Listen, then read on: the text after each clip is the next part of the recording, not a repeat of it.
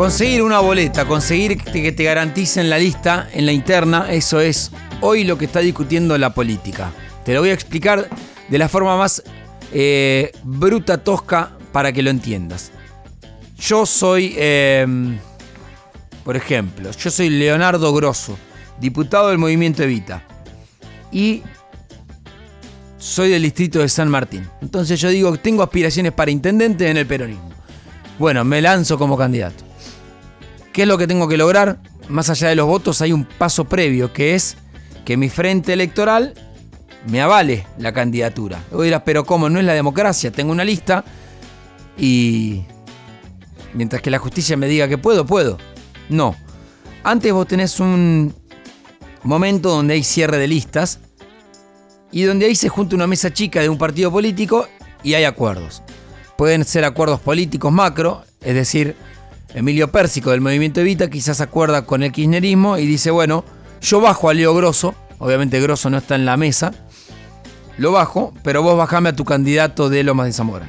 Listo, se dan la mano Máximo y Pérsico y a Grosso básicamente lo cagaron. Entonces, hasta último momento, ni Grosso ni el otro candidato de Lomas de Zamora tiene la garantía de que vaya a ser candidato a intendente. Esto está pasando ahora en todos los espacios.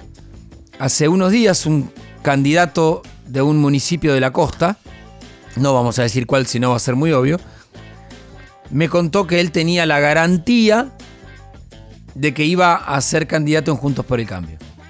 Y que Macri llamó a la gente de la Reta y le dijo, che, a este me lo tienen que bajar. Y el espacio de la Reta lo bajó. Obviamente este precandidato dijo, pero ¿por qué si vos me, me diste la garantía? Y bueno, no, no, no te puedo dar la candidatura. ¿Qué hizo este candidato? Fue, llamó a Patricia Bullrich y Bullrich le dijo, yo sí te doy una lista. No te preocupes, yo te voy a defender. Bueno, esa persona por ahora, al menos por ahora, tiene lista. Pueden ser acuerdos así macro o puede ser directamente que te engrampen y vendan tu lista a cambio de contratos, de puestos en algún sector y demás. O sea, no es un acuerdo, sino que la persona tiene un sello electoral, que vale mucha plata un sello electoral cuando se acerca la elección. Por ejemplo, Alberto Acef es una persona que no conoces, que es diputado, y que entró en Juntos por el Cambio porque tenía un sello electoral.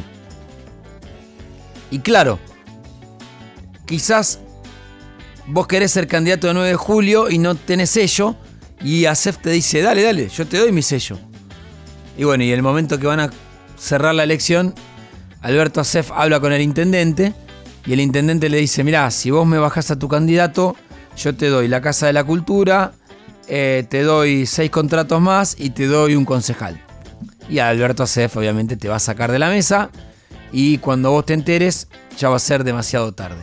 Bueno, esto que es una de las peores cosas que tiene la política, es lo que está pasando ahora. Están desesperados buscando garantías de tener una lista. O sea, el enfrentamiento no es peronismo Juntos por el Cambio, sino que el enfrentamiento es adentro.